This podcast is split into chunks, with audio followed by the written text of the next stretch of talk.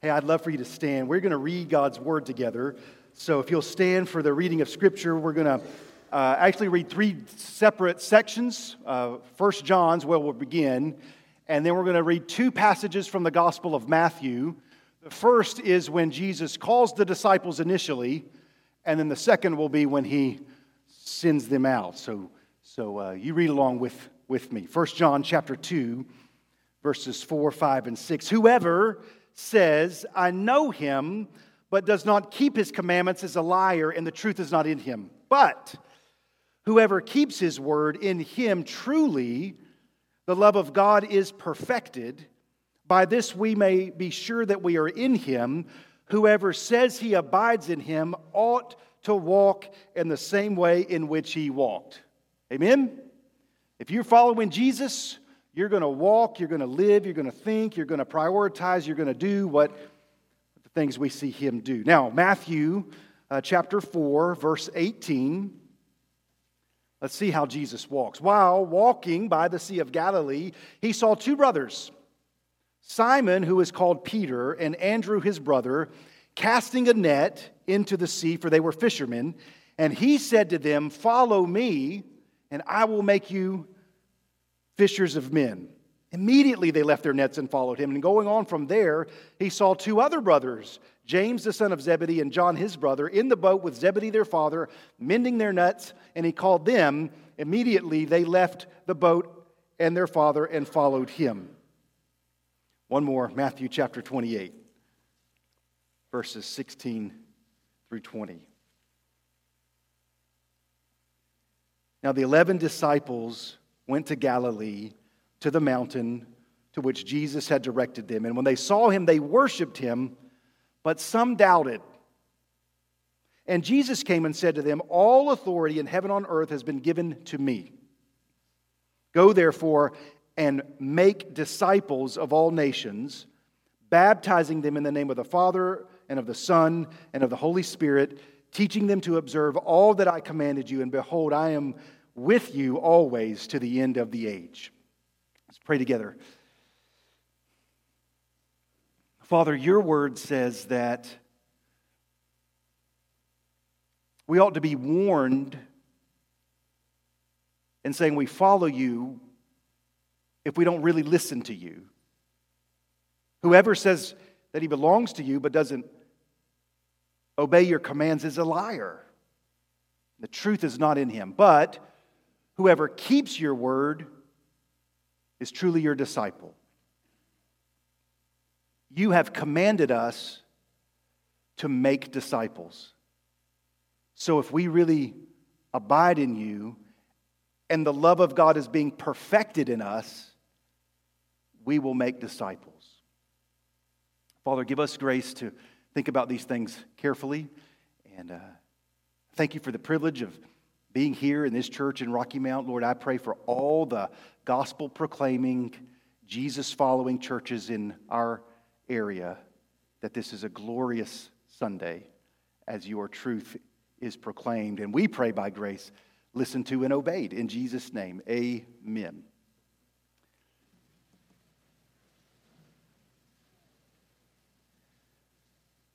Does your life get better or worse when you obey Jesus? Does your life get better or worse when you obey Jesus? Because we can see all the way back in that ancient serpent, Genesis 3, the subtle claim was if you really listen to God, your life will be limited, be diminished, will be, will be lesser. But according to 1 John, when you keep his word, Bible says the love of God's perfected in you. So here's one way we can always know if we're heading in the right direction. Are you becoming a more loving person as time goes on? You find yourself, and remember what the Bible says about love love is patient, love is kind, love is not in a hurry. Do you find yourself as you kind of progress through life more loving, more irritable, more kind, more harsh? The commands of God rightly understood and obeyed, make you become more and more like Jesus. So here's my question Is Jesus patient? Is Jesus kind. And what is he about in life, right? Now, I, am making the claim on the basis of Scripture as you obey Jesus, your life gets better. But please don't hear this your life gets easier, because that's not true. But you live in a generation that has made the claim that life is better to the extent that it's easier. And that's never going to work, right? But your life will get better as you follow Jesus. And the commands of Jesus don't place a limit on your life, and obeying the commands of Jesus won't place a limit on our church. They actually free you up. It's a lie to say the commands of Jesus restrict joy in your life. Actually, obeying the commands of Jesus is the only way to have joy in life. Can I get an amen? If you want to experience the love and power of Jesus in your life, devote yourself to obeying the command to make disciples. Because here's, uh, here's the command of Jesus go and make disciples. That means that every enemy of Jesus is leveraged against you ever doing that. And I think it's true, it doesn't matter uh, as far as the enemies of Jesus what you devote your life to, so long as you don't devote your life to that. The enemies of Jesus don't, don't really mind what we devote ourselves to as a church, as long as we're not devoted to making disciples. So I want to emphasize that word this morning. We've been in a series of sermons called Mission Precision where we're asking some basic questions on one hand, but some kind of deep and probing questions on the other. Questions like what is the gospel? What is conversion? What is evangelism? A couple of weeks ago, what is a disciple? And today we want to ask the question what is disciple making? Disciples actually the most common word in the New Testament to refer to followers of Jesus. The word disciple is found 270 times in the New Testament the word Christian is found three times, right? So it's a, it's a word that's important to the heart of God. And what we learn in Scripture is every disciple of Jesus is called to make disciples of Jesus. So we ought to be able to ask these two questions and get the same answer. Are you a disciple of Jesus? You can answer that in your life. Are you a disciple of Jesus? Are you making disciples of Jesus? Should, rightly understood, can't say yes to one and no to the other, right? According to, to Jesus. And we simply don't, we, we certainly don't want to say, Are you making disciples? And then you just say, Oh. But here's where we find ourselves in the North American church in 2023 is we we kind of drifted a little bit from the mission that Jesus has actually given us, which is to make disciples. Man, I think what's really helpful is uh, we can see how Jesus went about it so that we can learn some things uh, about it. So let's talk about the pattern of Jesus in making disciples. So if you've got your Bible and you got the paper version like I do, you could, you could think of it this way. In Matthew 4, Jesus says to the disciples, Follow me. In Matthew 28, he says, Now you're going to go and make disciples. And if you have Matthew 4 open and then Matthew 28, you've got this little section of scripture, and in those pages, Jesus makes them disciples. Does it make sense, right? And so we can, we can follow the trajectory of what he does, and uh, you can think of it this way. The next two birthdays I've got in my family number one, baby girl's one year old come Thursday. Julie and I have been talking about her birthday party, some things that we're going to do. Next month, my oldest turns 18. Those two birthday gatherings are going to look a lot different, don't you think? What one's going to do, the other's not going to do. I don't think, right? I don't think at 18 we're going to strap you down in the high chair and spoon feed. No. I mean, at the same time, at the same time, I'm not going to ask the one year old or try to get her to do what the 18 year old could do. Obviously, you know that there's been a number of years that have gone by, and the matter is maturity. And that's what happens in the life of a disciple. When you're born again, you're fully alive. My Jenna Bear is fully alive, but she's not yet mature. So we know the difference between those two things, right?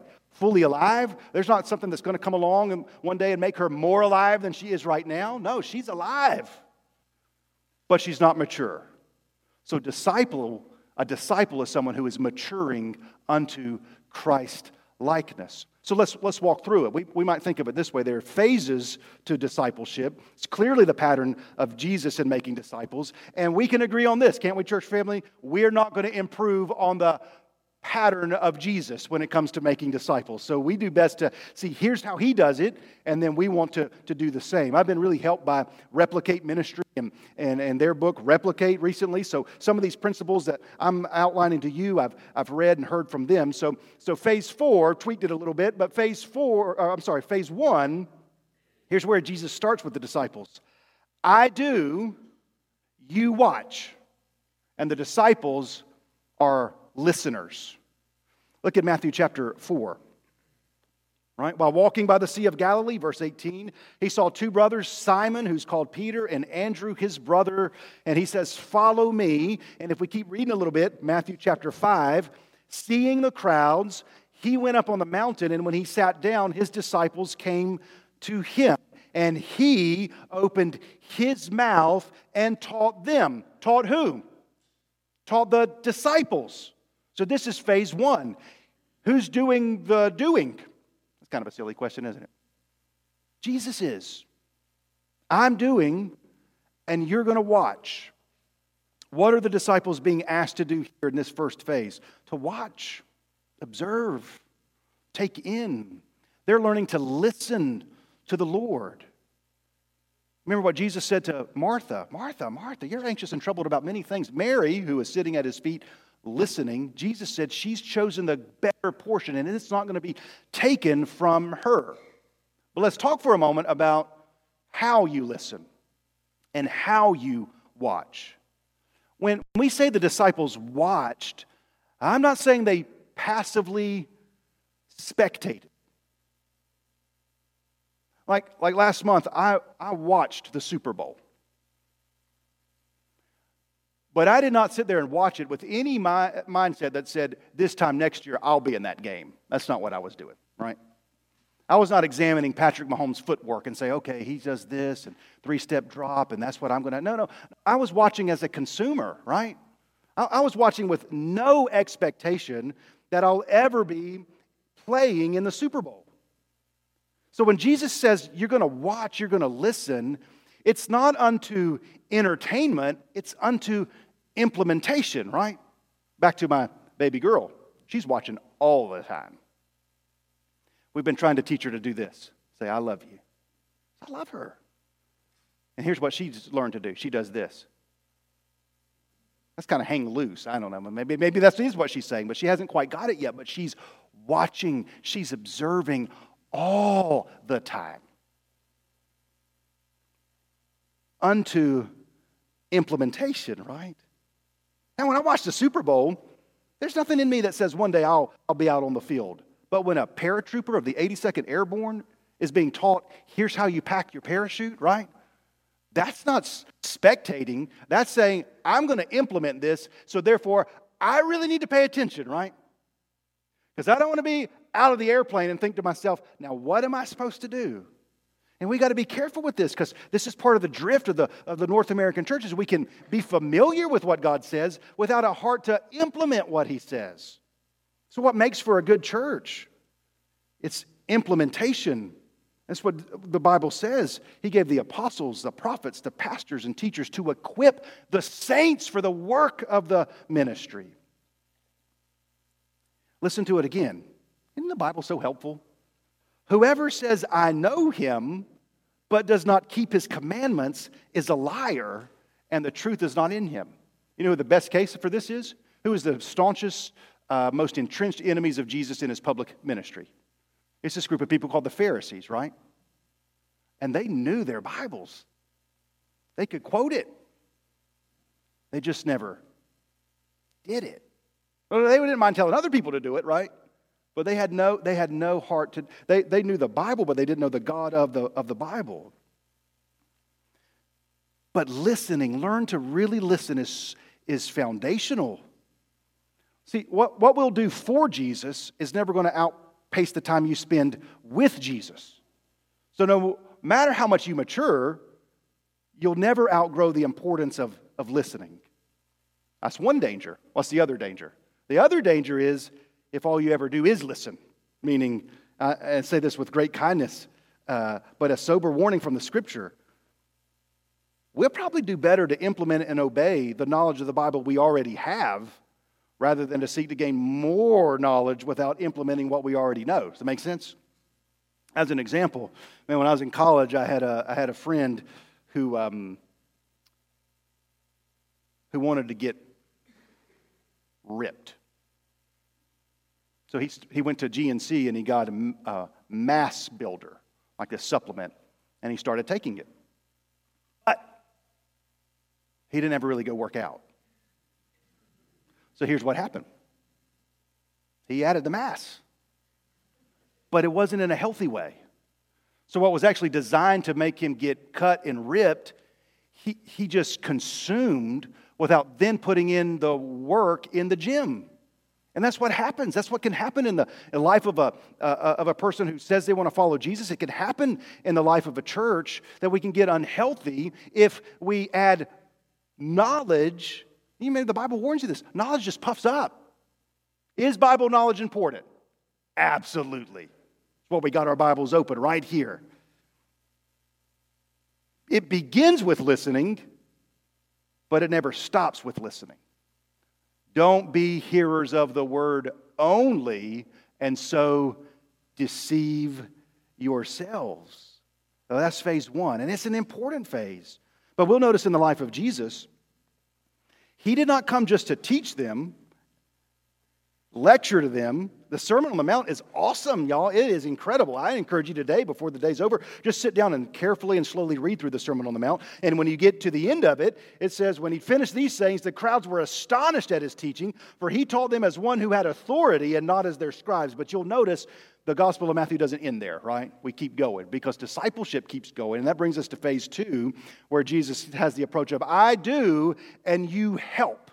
I'm going to do you're going to help. Now, we're in Matthew, but I think a, a great way to see, uh, see this point is in Mark chapter 6. So if you're in Matthew, the next book over in the New Testament is Mark chapter 6. Let's read verse 33. Mark chapter 6, Mark 6 uh, 33. Now, many saw them, that's Jesus and the disciples, going and recognized them, and they ran there on foot from all the towns and got there ahead of them. When he went ashore and saw a great crowd, he had compassion on them because they were like sheep without a shepherd, and he began to teach them many things. And when it grew late, and then and when it grew late, his disciples came to him and said, This is a desolate place, the hour's late send them away to go into the surrounding countryside and villages to buy themselves something to eat. But he answered them, You give them something to eat. They said, Shall we go and buy 200 denarii worth of bread and give it to them to eat? And he said, How many loaves do you have? Go and see. When they had found out, they said, Five and two fish. And he commanded them to sit down in groups on the green grass.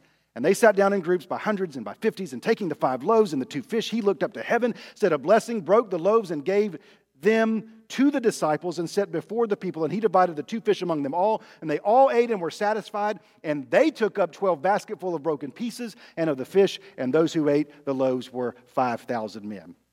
Now this is this is awesome. So many things we could pull from this, but here is the uh, point of emphasis. He's doing, they're helping. They're, they're moving from just getting fed, right, to helping in the feeding. So as we mature, we're not permanent listeners, we grow into participators. They begin to actively help in things. They're, they're not there just to be fed, they are there to make sure other people get fed. This is a mark of maturity in the life of a, of a, of a follower of Jesus in the church and in the world. So, as you're maturing in Jesus, you begin to show up, not just to be served, but to serve. Of course, Jesus is the one working in power, right? He's the one doing the amazing things, but he's also entrusting them to see if they're faithful in little things. Let's see this together. Long before Peter ever preached at Pentecost, he carried a basket around, right? That's the mark of discipleship. Did you notice um, their heart and Jesus' heart about the crowd aren't in sync together? Did you see that? Uh, what, what's their plan? When it grew late, verse 35, his disciples came to him and said, It's a desolate place and the hour is late. Send them away. That's their plan. The people need to get their needs met somewhere else. Now, listen immaturity looks at other people as problems that need to go away, not as sheep upon which you need to have compassion, right? And we see that Jesus, it says, did you notice? In fact, it's kind of emphasizing it. They're going, they're walking, they show up, but it's only him. He had compassion on them. You know what I've noticed, and I love my kids, but the more mature, uh, immature they are, the less compassion they have for other people. I mean, when you're immature, it's kind of just about you and what you want and what you need, and that's mine, mine, mine, mine, mine. A mark of maturity is all your minds get replaced with ours and you. I mentioned uh, Replicate. It's uh, Robby Gallaty. He's a pastor in Nashville, Tennessee. And I thought this is helpful to my life. He, he says, uh, maturity happens through ministry. Meaning, sometimes we say, wait until you're mature and then you can minister. But that's not Jesus' approach. Now, here's what he knows about them they, they don't have it all figured out.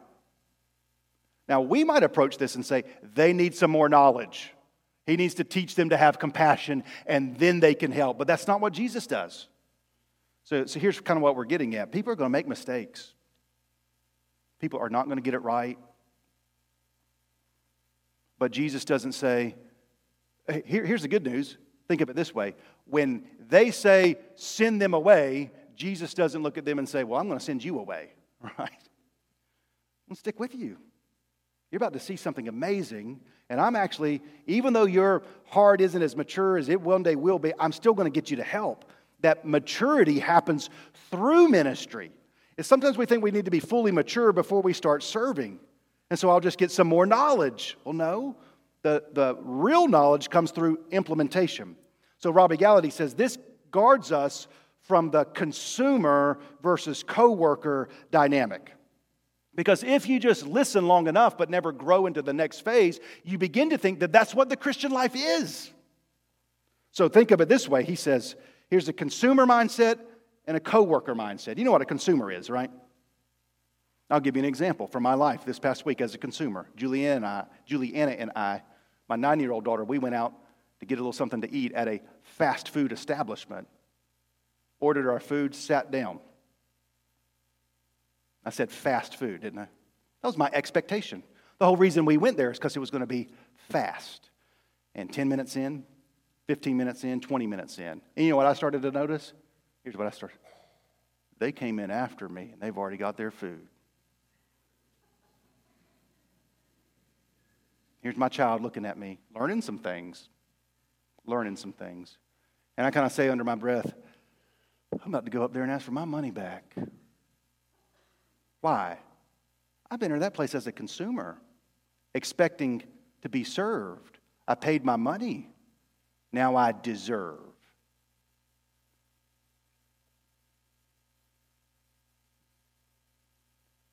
Anybody who brings that heart into the church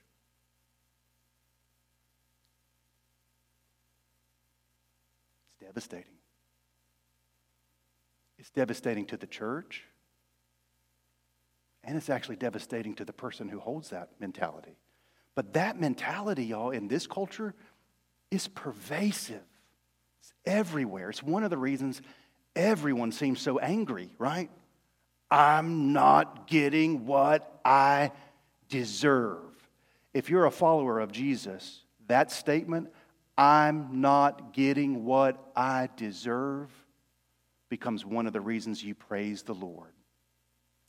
Oh, if I got what I deserved. You have a seat at his table. You've been welcomed in by grace. The King of the universe looks at you and says, You can follow me. I'll make you into something. I'm not here to restrict your life, I'm here to give you life. But it transforms the heart. That's one of the ways that we define a disciple. A disciple is someone who has a transformed heart, transformation that comes from the inside and affects everything about your life. And this is one of the keys of transformation. You go from being a consumer who expects to a servant who puts others first. So Robby Gallaty put it this way a consumer is a spectator, a coworker is a participant. A consumer criticizes everything that doesn't line up with his or her preferences. It shouldn't take this long. My food should have been here by now. A coworker appreciates what God is doing in the church. A, a, a consumer comes to sit and get. A coworker looks to go and serve. A consumer asks, "What's in it for me?" A coworker asks, "What's in it for you?" A consumer only takes in for themselves. A coworker looks to pour into others. That's helpful to think about, right? And that's phase two. You go from, from only listening to now, I do, you help. The disciples are loyalists. There's a lot of people who start following Jesus. You follow the Gospels, right? And it's actually after the feeding of the 5,000, according to John 6, that a lot of people turn around and say, We're, we're out, right? because Jesus is making it clear that this is not a consumer relationship. It's actually something much better. It's a covenant relationship. And that takes us to phase three. You do, you do, and I'm going to help. You do, and I help. We're just touring through the Gospels now. If you're in Mark, let's turn to the next one is Luke. So Matthew, Mark, Luke. Luke chapter 10. Luke chapter 10.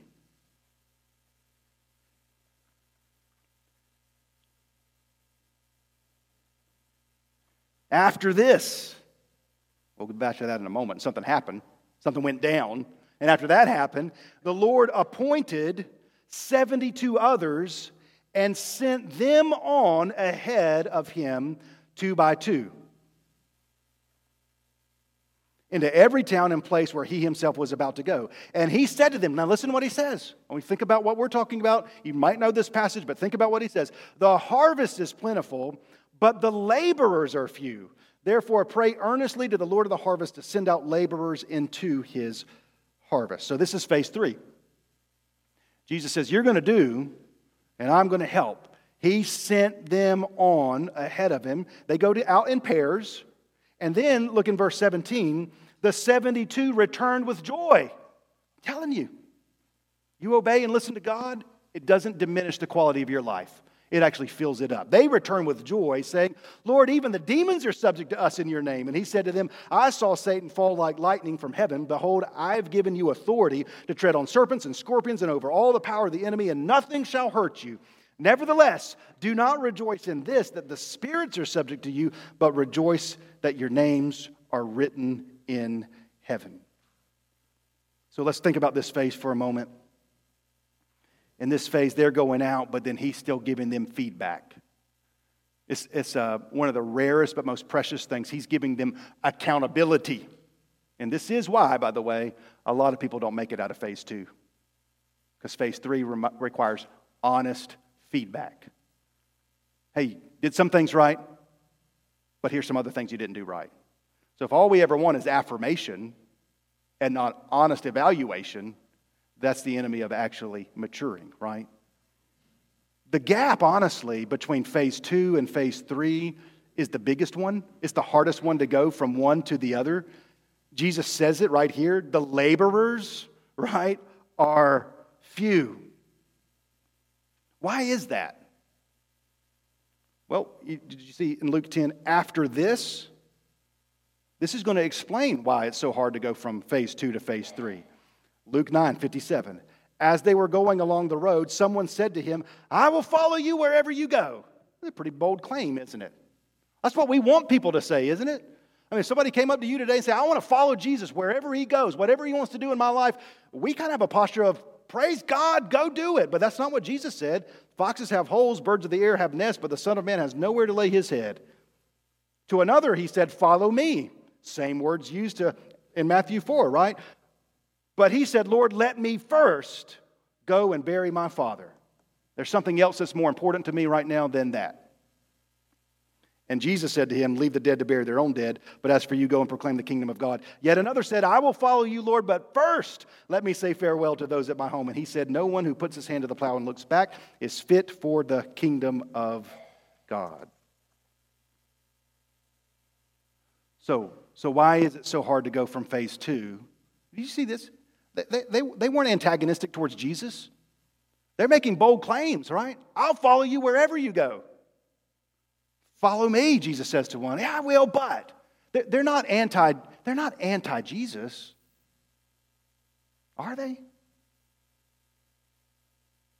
Are they? After this. In other words, after filtering through that, that's who he sent out. What, what's the distinction? I can tell it to you in one word pain, sacrifice. That's the difference. I think of it this way. I've probably used this illustration before. I did grow up loving football, and, uh, and I thought I knew a lot about football until I tried to play football. Do you know what I mean? Like, I had this VHS tape that recounted the history of the Super Bowls, and I watched it day after day after day. And I'll just demonstrate this. Abel, you're the one that I know I can call on, and you will still be friends at the end of it. So just give me a number 1 to 25. Any number, 1 to 25. 22. Does anybody know who won Super Bowl 22? I do. It was Washington. They beat the Denver Broncos. They scored 35 points in the second quarter. Doug Williams was the MVP of Super Bowl 22. Give me another, another number 1 to 20, 1 to 25. 14, Pittsburgh Steelers. Fourth time they won the Super Bowl. They beat the Los Angeles Rams. Terry Bradshaw was the MVP. And I thought I knew some things about football. So, you know what I did in eighth grade at Edwards Junior High? I went out for football. I showed up on that field, and you know what I said as I walked out there? Man, there's some athletic, there's some big, there's some strong guys around here, but nobody here knows football better than I do. Got to our first game. It's a junior high football game. We're playing at Rocky Mount Stadium. 14 people are in the stands, and 10 of them came to see me. My youth pastor was there. Brought some other guys in the youth group. My brothers were there. And uh, kickoff's about to come. Well, right before the game started, I go to tie my cleats because I'm fired up, but I pull them too, too tight and the shoestring breaks. Now, I'm on the kickoff team, but we don't receive. Uh, uh, I'm on the kickoff team, but we win the toss or whatever, and we're going to receive. So I thought I was somebody great, but I don't, I don't, I'm not the quarterback. I'm not the wide receiver. I'm not the running back. I'm not the linebacker.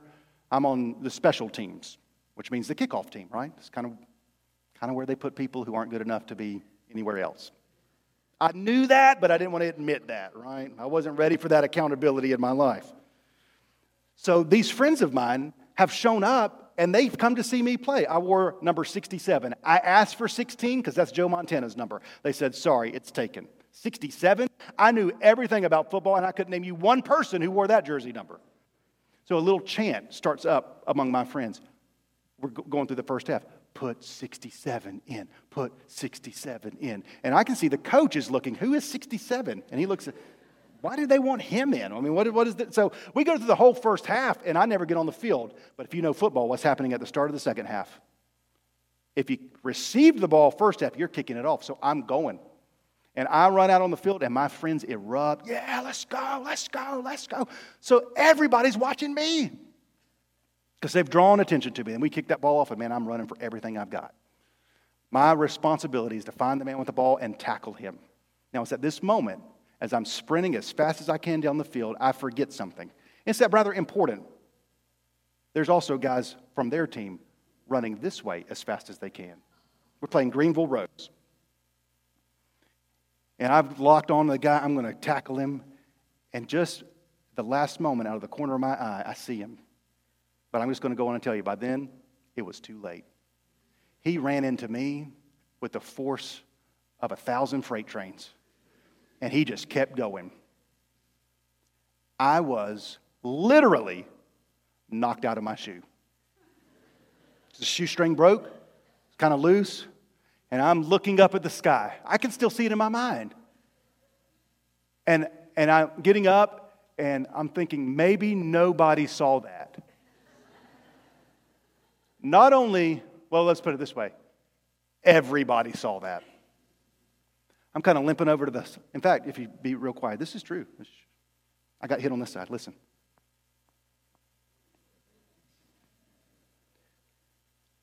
I thought it was going to rain this morning. I didn't know it was going to snow, but I can tell. I can tell my shoulder to this day. And I got over to the sidelines and I look up to my friends thinking I'm going to get a little morale boost. One of them is on the ground laughing so hard, so hard. And then the other two do like a double high five. That was, I've never seen anything like that before. The put 67 chance were over.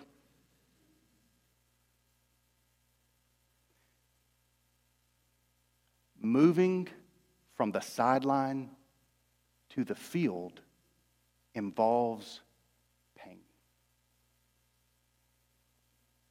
You know what I decided actually as a football player? I'm going to go back to the sidelines.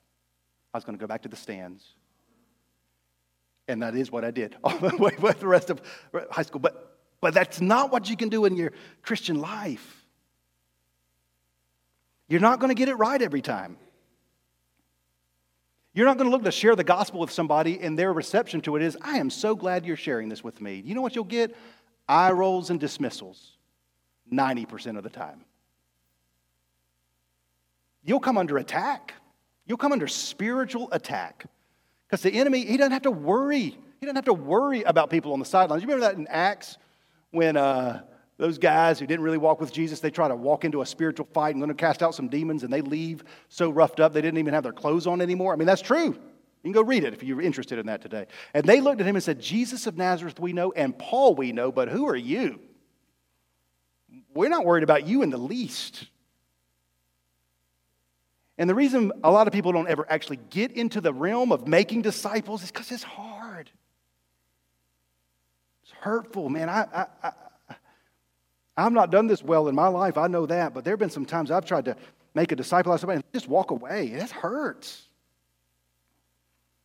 So, so when you, when our church, when we set out to make disciples, we just have to know we're going to be criticized. Primarily, we ready for this?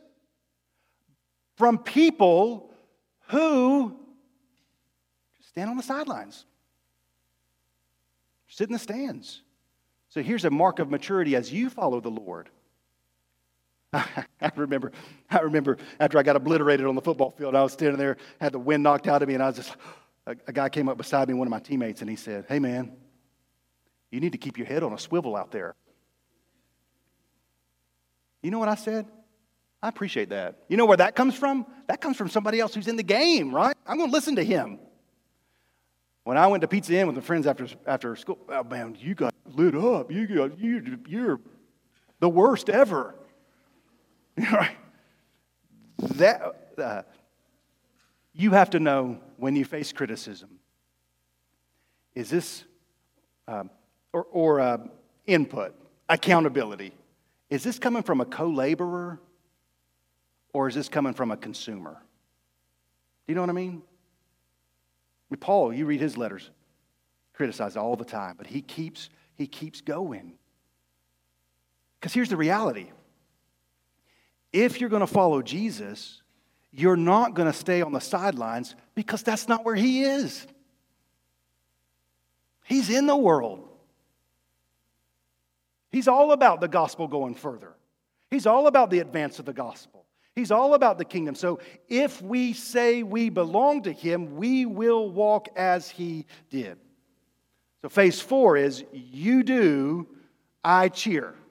It's what Jesus ultimately wants to get them. And that brings us back to Matthew chapter 28. I want, to, I want you to see something with me. I don't know if cheer is the right verb there, but you understand what we're getting at.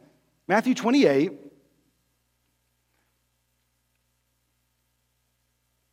Read what's going on. I, am I'm, I'm so helped by the Bible because it's so true to life. Matthew 28, verse 16. Now the 11 disciples went to Galilee, to the mountain to which Jesus had directed them. So what are they doing? They're listening to him. They're listening. They're, they're, they're following him. And when they saw him, they worshiped him. But isn't this interesting, these three words? But some doubted.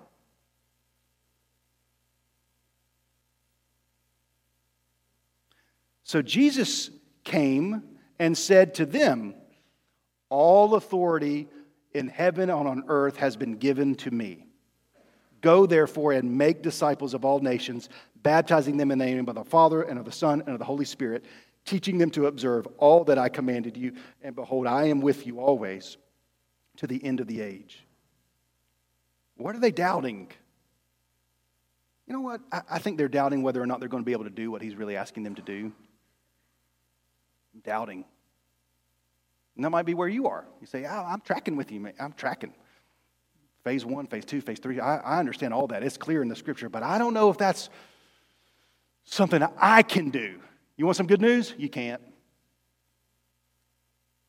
We're not up for this. That's why he said, The authority doesn't belong to you, it actually belongs to me. And I am going to be with you. I'm going to be with you. When we see the disciples in the, of Jesus in the book of Acts, there's this great comp, uh, combination of they do exactly what Jesus did. Their traits are, are his traits, they, but they don't do it perfectly, right? And even Peter, if you know his life, Paul's got to oppose him to his face. This is well after Matthew 28 and say, man, your, your conduct's not in keeping with the gospel. So, so you, you continue to have accountability. And while they don't do everything right, they are maturing as disciples of Jesus. And the gospel advances through a whole lot of pain. So that brings us to the last thing we'll talk about briefly, and that's the best question a church can ask. The best question a church can ask is this Are we making disciples? Are we making disciples? Are we doing what Jesus commands us to do? Now, most of the evidence, as those who in humility really study the state of the of North American church, the evidence is by and large, we're making half disciples. And, and by that, I mean we're, we're making loyal listeners more than laboring leaders. Does that make sense? Like we're, we're kind of getting to phase two, and then why is that? Well, there's any number of reasons, but I'll tell you uh, uh, uh at the top of the list is the North American church has drifted into cu- customer service mentality. Where was I at that restaurant? I Said, I'm about to get up, ask for my money back, and what? Leave. And go somewhere else, right? And that's what I mean when I say, man, that can creep in churches where it's like, uh, what, do we need to do to sort of make everybody happy? Aren't you, aren't you glad this morning when we sang the song, Holy is the Lord, holy is the Lord, holy is the Lord? So we desire, and I think, hey, have you noticed this? I think it's kind of happening. This is exciting in the North American church. There's, a, there's, a, there's some things going on, amen? As people recover a vision of God that He's going to make me holy, and that's so much better than me saying, God, would you please make me happy? And I believe it's going to happen in a lot of places, and I see great evidence of it happening here too. So, in conclusion, a couple of things. Can you take some time and determine what phase of discipleship you are in? You might be here this morning and you say, I'm not in any phase. I'm not a follower of Jesus. I just encourage you again, man, life really begins when you submit to Him. He's a glorious King. He loves you. He went to the cross to die for your sins so that, so that you could have an abiding relationship with, with Him. But if you are a follower of Jesus, if you have life, say, I, uh, I'm in phase one, or I'm in phase two, or whichever phase it is, man, uh, progress in life begins with knowing where you are. Amen? Or you might say, man, I feel like 10 years ago I was phase three, but this stuff going on in my life, I'm, I'm drifting back over here to phase two. I've kind of regressed a little bit. Hey, here's the good news. You see it with Jesus. He doesn't discard people and say, man, you didn't figure it out, you're done. No. He's devoted to you. And then what I'm asking you to do is will you commit to pray that God will mature you and our church under the mission of making disciples? And will you pray that God will lead us in the direction we can go so that we more align with His heart and purpose in making disciples? Uh, this leads right into what we're going to do next, which is our uh, Annie Armstrong Easter offering. I want to talk to you about that for a moment. Um, I mentioned earlier, just a few minutes ago, that God's at work in the North American church, and it's been powerful to see some things going on. Um, and we want to participate uh, as our church. What we do is we, we kind of connect with a whole lot of other churches for this Annie Armstrong Easter offering. So, a couple things on it. You might be our guest today, or you said, Man, can you just pause? I lost an hour of sleep. I drowned in about eight gallons of pollen this week, and it's snowing out there. All right, so I don't even know what day it is. I forgot that today's Annie Armstrong Easter offering. That's all right. Good news. We're starting today, we continue through Easter. But what we are going to do is just as a sometimes a, uh, what you do in the body, it gives a little bit of oomph behind what you do in the soul. We are going to take the offering. And in a moment, here's how we're going to do it. I'm going to invite everybody to stand.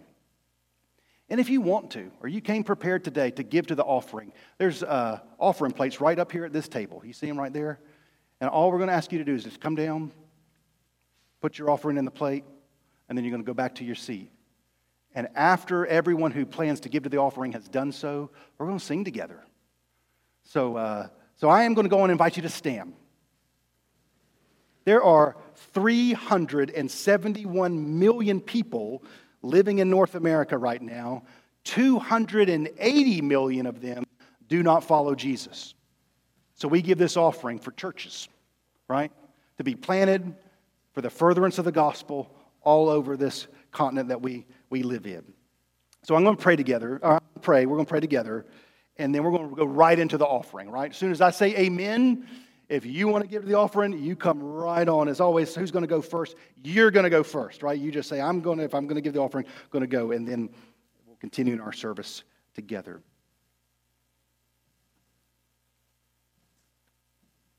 As we pray, Father, thank you for your faithfulness to us. I, I really do believe that every enemy of Jesus is aligned against us making disciples. So we need your help. They worshiped and doubted. I can relate to that. they worshiped and doubted. All authority in heaven on earth belongs to you, King Jesus. As we obey your commands, your love's perfected in us. So, as we seek by your grace to all the more obey the Great Commission, may it be evident that we are increasingly loving you, loving one another, loving the nations. And may it be from your perspective that today, to this offering, we give generously and sacrificially. In Jesus' name, amen.